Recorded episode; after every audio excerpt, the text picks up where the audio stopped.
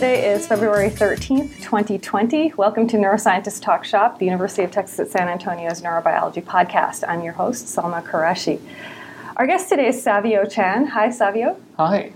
Savio is an assistant professor in the Department of Physiology at the Feinberg School of Medicine at Northwestern. His lab is establishing the foundational principles of cellular diversity and circuit connectivity of the basal ganglia, specifically the external globus pallidus That's right. uh, in recent years. He uses a variety of state of the art viral anatomical and optical in vivo tools intermixed with gold standard classics like EM and slice physiology to understand the cellular and circuit substrates of motor function and how they shift in disease models like Parkinson's. So around the room we have Todd Troyer. Hello. We have Charlie Wilson. Hi. We have a graduate student, PhD student, who's almost out of here, Juan Morales. Hi, Hello. Juan. And me, I'm your host, Salma Quraishi. So, Savio, early black box models of the basal ganglia, external globus pallidus was treated as a homogeneous relay, and of course, now your work especially is defining the cellular complexity of this nucleus and its connectivity as it relates to functional output. I want to ask you just broadly. I think this is going to be a very specialist discussion, and for the sake of our audience, let's start out by just having you take us through some of the broadest organizational principles that have emerged from your work uh, in terms of the major types of cell classes that you've defined and some of the basic input output that's perhaps been a surprise relative to early understanding. Oh, th- that's actually a hard question. I, I, I don't I don't know. Um, Well, tell us about your your, your approach to, uh, Sure. to, try, to origins versus markers versus so all the sort of tools in your kit. so we, we try to be broad and instead of having a, a narrow agenda, thinking uh, we, we only believe in, in, in one principle. We just try to be as objective as possible.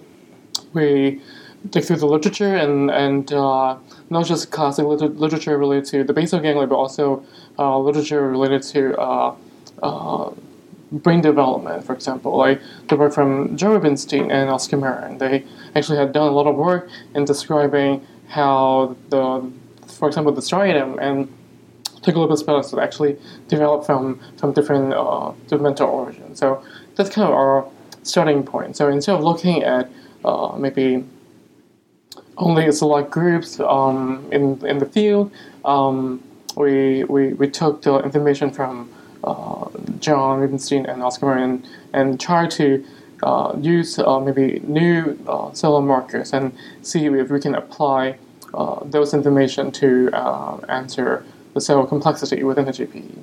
So can I can I interrupt you for a 2nd Uh-huh. That sounds like what you're saying is that you're you start by using embryological origin Right.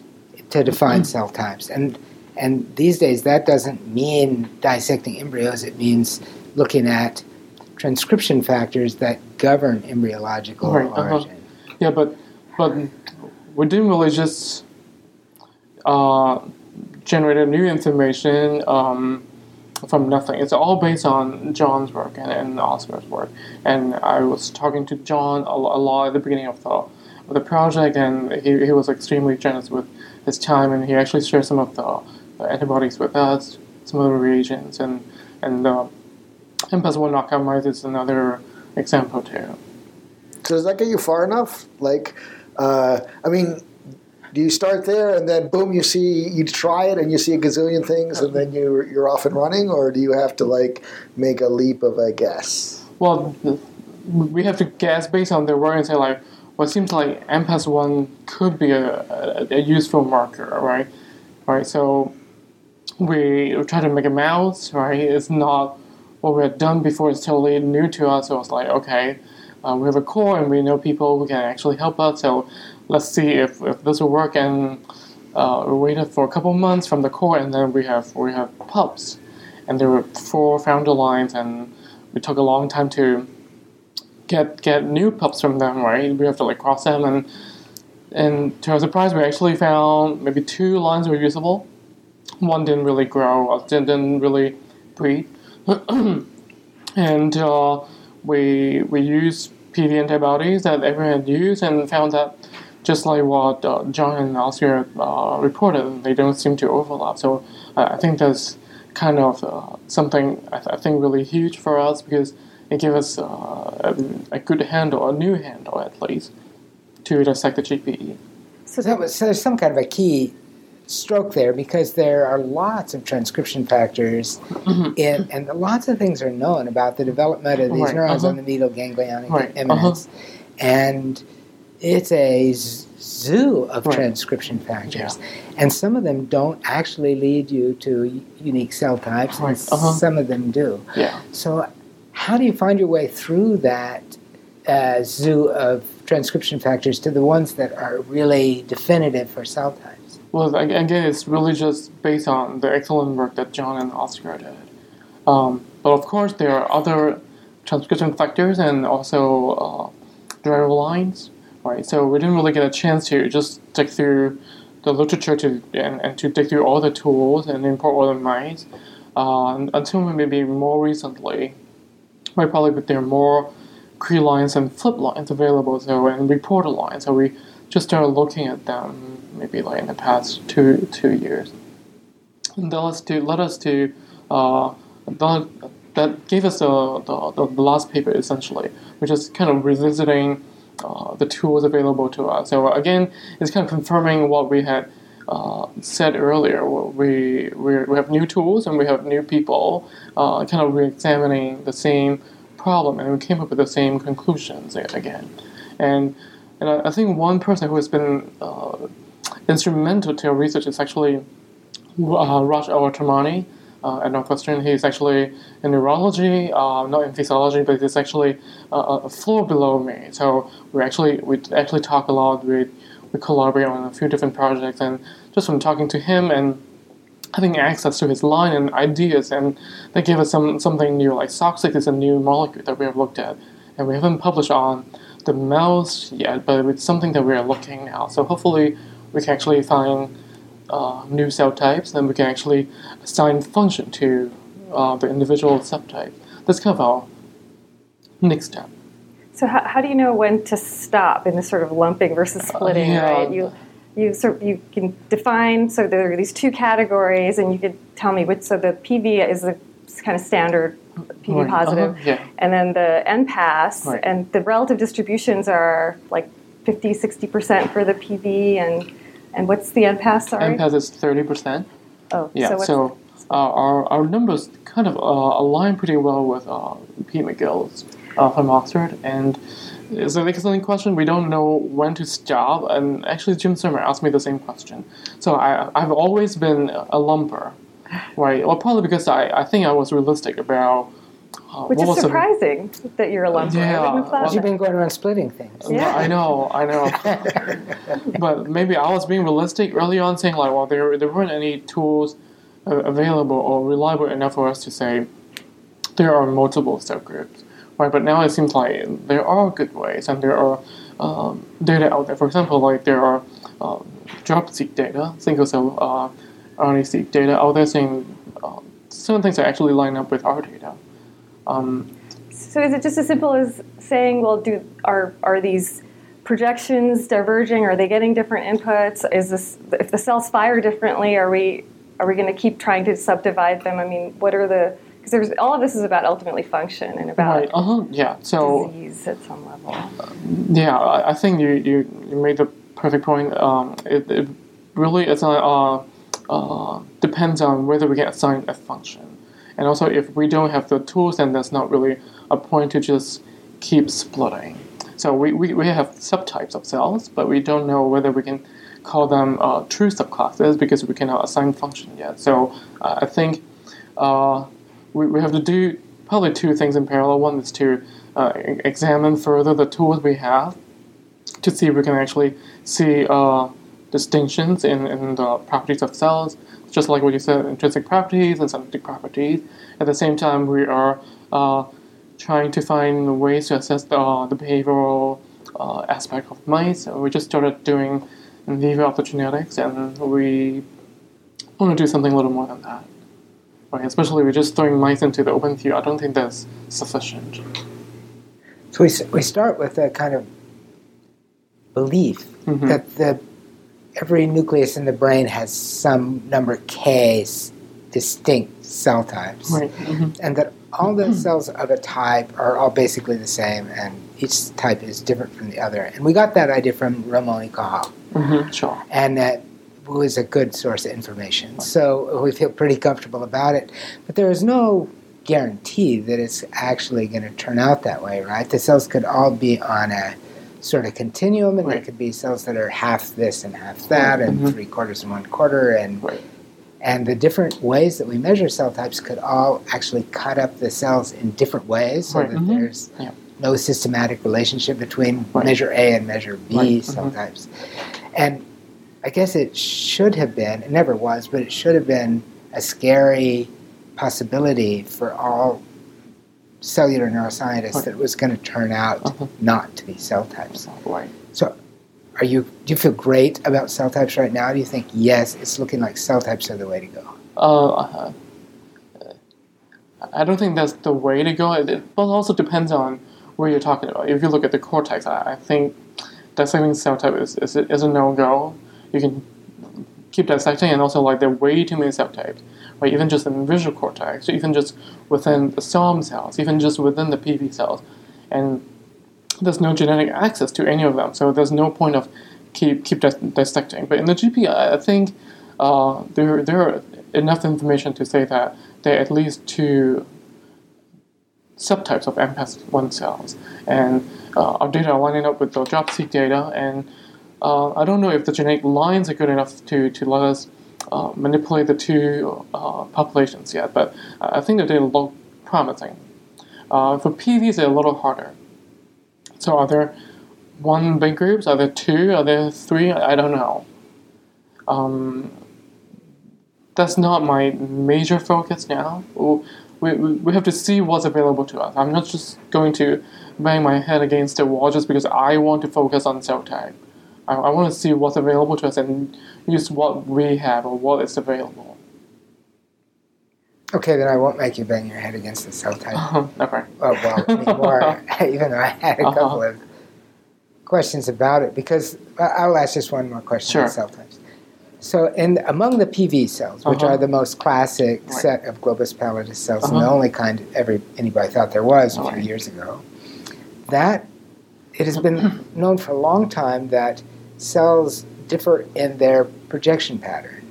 So, one of these cells will go to GPI and to subthalamic, but not to substantia nigra, and will go to substantia nigra and GPI, but not subthalamic, and, and some will go to all three places. And uh, one of the questions for the people who are doing that was we normally define cell types partly by their connectivity, and these cells are all differently connected.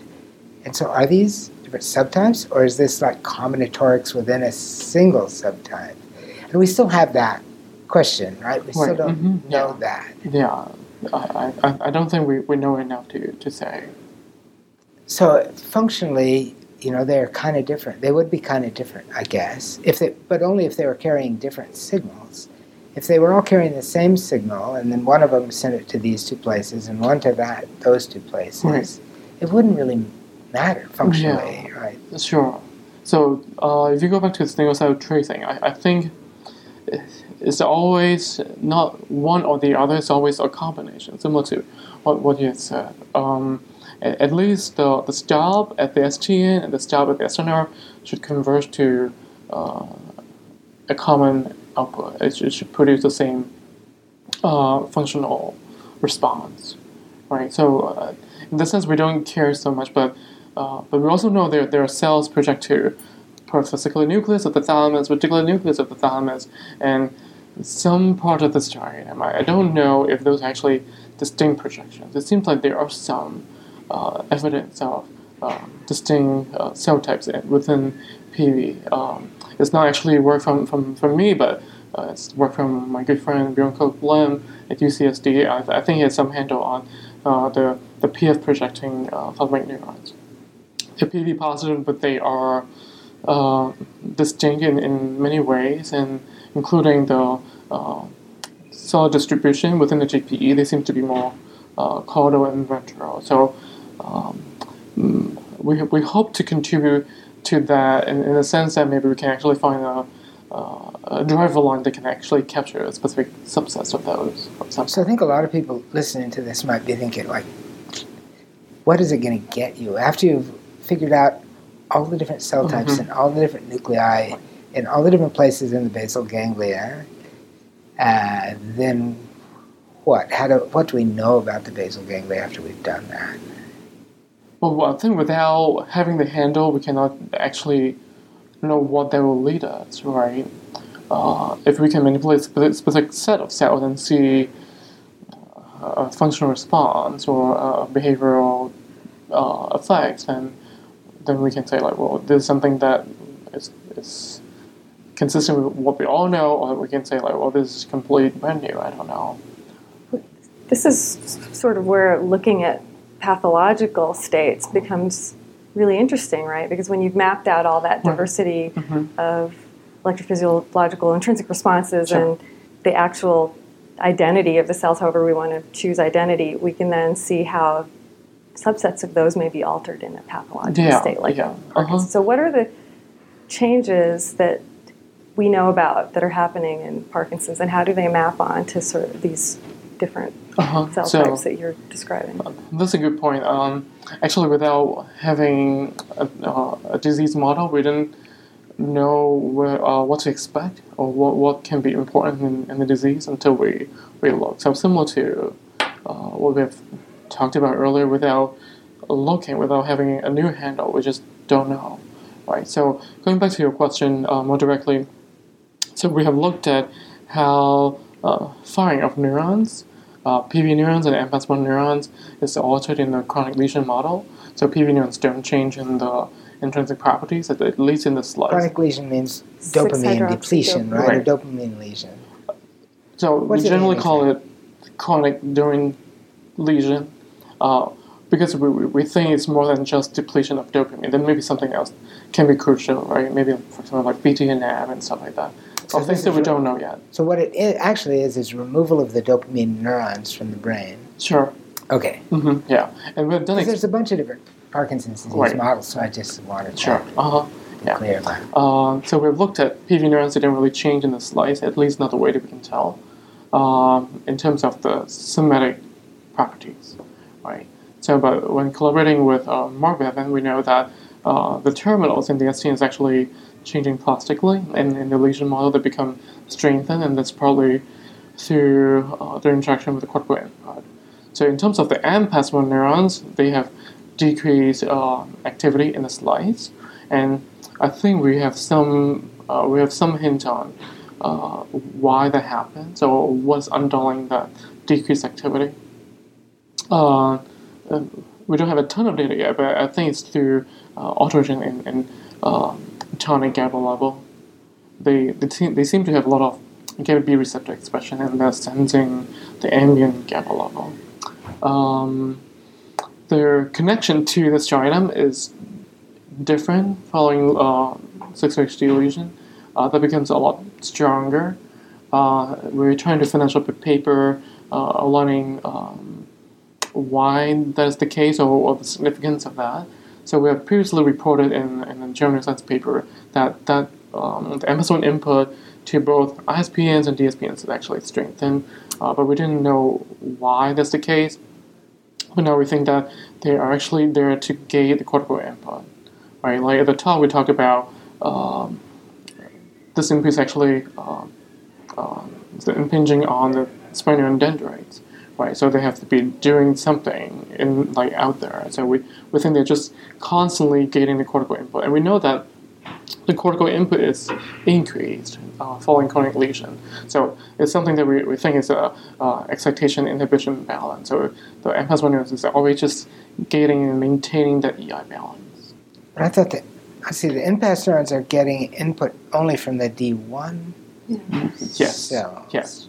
But they're going D2, back to the D1 and D2 cells That's right. both. right. So this is a, a route for the for the direct pathway neurons to control the indirect pathway neurons right. through Uh-huh. the globus pallidus as well as themselves. Yeah. Uh huh. That's right.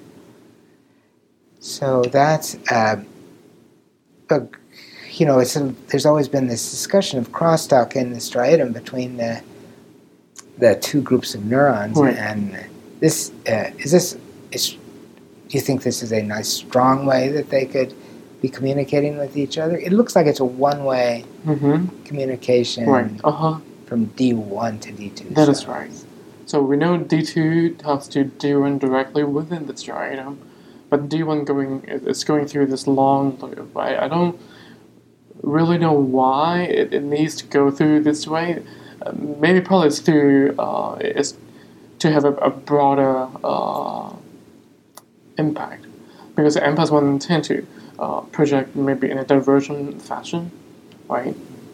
But it's also possible that some uh, control from, let's say, the dorsal uh, lateral striatum controlling the dorsal medial striatum through this long loop. It's something that we're trying to explore right now. Should probably point out, in case anybody isn't following this exactly, that imbalance between the D1 cell and D2 cell activity is often said to be what's happening in Parkinson's disease, to see the funda- to be the fundamental primary change.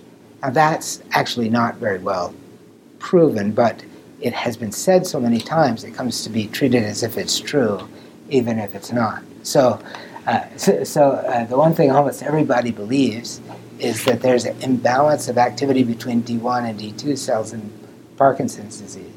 So if this is a way for D1 and D2 cells to affect each other, then um, that change might be really critical.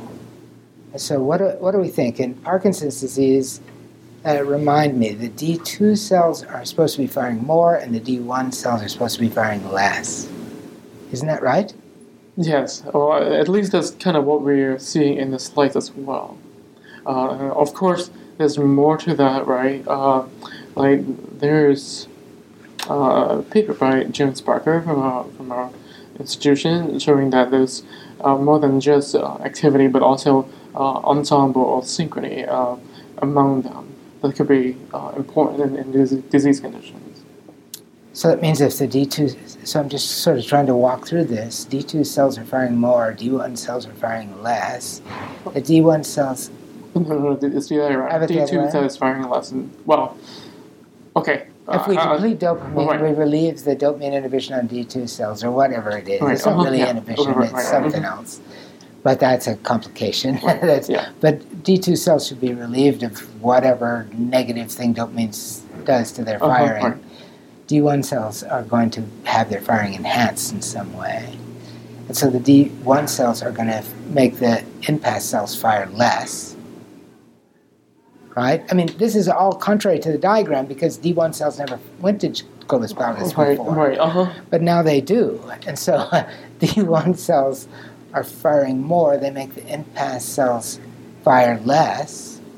And then the NPAS cells inhibit the D2 cells less. The D2 cells fire more. Oh, that's right. It's just going to it's going to increase the dichotomy Uh huh, between uh huh, the yeah, two cell types. yeah. So, And then the NPAS projections are getting stronger. right, So that whole pathway Yeah. is getting stronger. yeah. So it's not something that we published yet, but we also found that the D1 input uh, sprout uh, in the chronic lesion model as well. So it's not just the activity level of the D1 is altered, but also like the, the amount of release i- it's altered. It's stronger. So wouldn't it be remarkable if the the projection that was deleted from the original diagram because because they thought it didn't fit the imbalance between D1 Uh-huh, and D2 right, uh-huh, cells yeah. uh, turns out to be the one that makes the imbalance yeah. work. Right. So there's actually bad news, right? I, bad news. In, in terms of the, it's actually causing the motor symptom. Uh, oh, oh, that would be bad news for the person that it's happening to. Yeah. Yeah, agreed.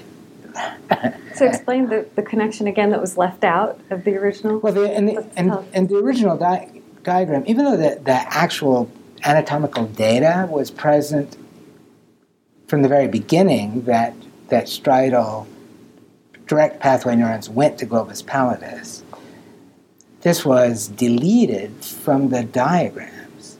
It wasn't that the, it wasn't known, it was that it was censored from the diagrams. And the and the reason, uh, you know, it's easy. The people who made these diagrams are still alive. You can ask them why they did it, and they did it for simplicity. It made the diagram look simpler and easier to And understand. it was sparse, right? It, was didn't have very- as many connections from this place to this place. That's not the only connection that was deleted from that diagram. Many connections were deleted from the diagram, all on the basis of they don't play a role in the story I want the diagram to tell. And and so uh, and that's fine. People do that all the time. Everybody makes a diagram. Imagine these diagrams of the of uh, second messengers and cells that like go to like a million. You can't put everything in there. What stays in the diagram is an artistic statement by the person drawing the diagram. And uh, and and the same thing was true with that basal ganglia diagram. The stuff that was in there and the stuff that was deleted was a construction by the author to, in order to, to come up with an explanation for the disease. It- It's perfectly fine to do that. I'm not, I'm not saying they did anything wrong. I use the word censored. I guess there's a kind of a negativity that goes with that word, but I, I didn't I didn't mean it like it was a conspiracy. It was an artistic statement. It was a it was a artistic construction of a story, and and it was super useful and beneficial. But what I thought was ironic would be if that one of the things that was removed because it didn't fit in the story was actually making the Mhm. story work better. Mhm. Was actually creating the effect that they wanted. Mhm. But Savio doesn't want to commit himself. Yeah. but do you think someone should update the, the circuit diagram? Well, uh, yeah, people have been updating the circuit diagram in papers over and over for years, and those papers just never get read and never get cited. Right. I don't. I think the main way to like mess your yourself up is to start writing that entire circuit, drawing that entire circuit, because everything is going everywhere. There's like a million wires, and everybody looks at it and goes, "I'm not even going to look at that. That's just too complicated." And it doesn't tell a story. Right. It's, just it's it's like the but some of it's the analog of, uh, of the question of cell types, right? In the in a network sense. So if you have a dominant, if it mostly goes that way, and you have a side projection that's less so, well, I'm going to follow mo- think most about the dominant one because I can't think about everything, Yeah. right? And then you're going to break it down, and then you have kind of subtypes, but if they're not really clear, it's like how far do you go? And ignoring differences and overlap and stuff like that right? But so we may have a, some handle on things when you say, well, if you get driver lines and you can have functional things and you can start to test these things, and we can start to test connections too, not just cell types because we have intersectional techniques and so forth. Then you have a, I don't know if it fixes everything, but at least you have a different set of which ones are important and which ones are Absolutely. ignorable. It makes you. It gets you out of what was the the neuroanatomist dilemma. The neuroanatomist dilemma was what's big must be important. How do I define big? And there are a bunch of different ways to define big. Like if th- there, we were talking about this earlier, Right. uh, you and I. If there if there are a bunch of neurons that project in A that project to B, you could call that a big projection. If there are a bunch of synapses in B from neurons at A, you could call that a big projection. But those two don't have to agree with each other. The one that's big in the first case doesn't have to be big in the second. So there were lots of neurons, each one of which made very, very few synapses, then that huge looking projection might make almost no synapses. Or if there were a small number of neurons that made a lot of synapses, then that tiny little projection that you thought wasn't important at all could turn out to be incredibly important. So to anatomists, it was easy. Like, I count the neurons, I count the synapses. If they don't agree with each other, I don't know what to do. But now we could say, well, we shouldn't really even be counting synapses. We should be counting picoamps of current delivered, right, by the synapse or something like that. And even if you've, after you've done that, you might say, that isn't what's important. What's important is how the overall function of the network is affected by this thing. And so, how, uh, if we're developing a method for testing that, then we could find out what's important. What can be censored from the diagram because it doesn't actually affect the behavior of the animal or the whatever functional thing you're measuring, and what has to be left in. I fear that everything has to be left in. But uh, I guess we don't know yet because we we can't do that yet, or can we do that now? Is that what you're doing? That is what you're doing. Well, that's kind of the goal. That's not what we can. Uh, we can't test everything yet, but at least the tools are better, right? We have optogenetics and there are new options that we can use, and there are chemogenetics. So, and there are ways to um, measure activity of cells, not just with electrical activity, but also you can use uh, GCaMP and photosensors. So that's kind of the general trend that everyone's uh, going toward, right? So we, we've been thinking along that lines here. So, how important is this? Is the confirming aspect of this? So, so many predictions were made about convergence, a number of boutons, uh, and stuff based on physiological and anatomical studies that can now, like, literally be like high throughput counted in some Mhm. respects, right? And how much it seems like that should be really important for modeling studies and for sort of getting into the larger scale questions about what's happening at the network level. So, but yet, you know, there is there a real appreciation for that kind of just confirmatory work that really does need to be done, right, to, to complete these models. I mean, some of it, you know, you read through these tables and these papers, and it's, you know, it's a wash, but it's really important stuff, right? Well, I'm not really a, m- a modeler, so it's it's kind of a hard question for me to answer. Um, We ask the hard questions. it was it was meant to be it was meant to nod my you know tip my hat at the, Uh-huh. at the careful uh, work of uh, really bearing out some of these uh-huh. numbers that were presumed really actually carefully But it's kind of s- similar to what I mentioned earlier. We we're not trying to confirm anyone that's correct or not correct. We're just trying to okay. it just These, happens yeah, these are the new tools. Can we go back in and and, uh, and ask the question again? Can we gain some new insights with with uh, new methods or new tools? And I was just talking to Charlie about uh, how we're mapping things and things are not quite lining up what, what most people believe. And and he actually said that well, certain things actually didn't line up before and didn't just pay, pay attention to it. So we, we're trying to be rigorous and be careful, and hopefully we'll uh, update everyone and say like, well, this is actually the new knowledge. Let's just follow the, the data instead of just picking one person to believe or like two people to believe. I just follow the data. What a, a innovative idea. but this idea like your 2016 review did so much of that just aligning and you know contextualizing the old and the new and reinforcing what's known and updating it Uh-huh. and it's uh, sort of state of the art state of the field with new methods so. So I think that the field needed an, uh, an update, right? So it makes sense to do something historical, and it's a good exercise for, for myself and for uh, the trainees in the lab too. And I, I enjoyed writing it, and I, I hope everyone enjoyed reading it. And it's been getting a lot of citations, so that makes me happy.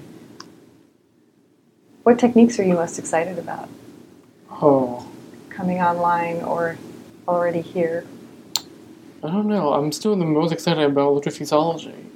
Why is not like good answer and that's the real answer. I, I'm I'm grumpy and sad that like everyone's like moving toward uh, the new only the new stuff. Only care about behavior. No, I I want the quantitative stuff. I want the mechanism. Right?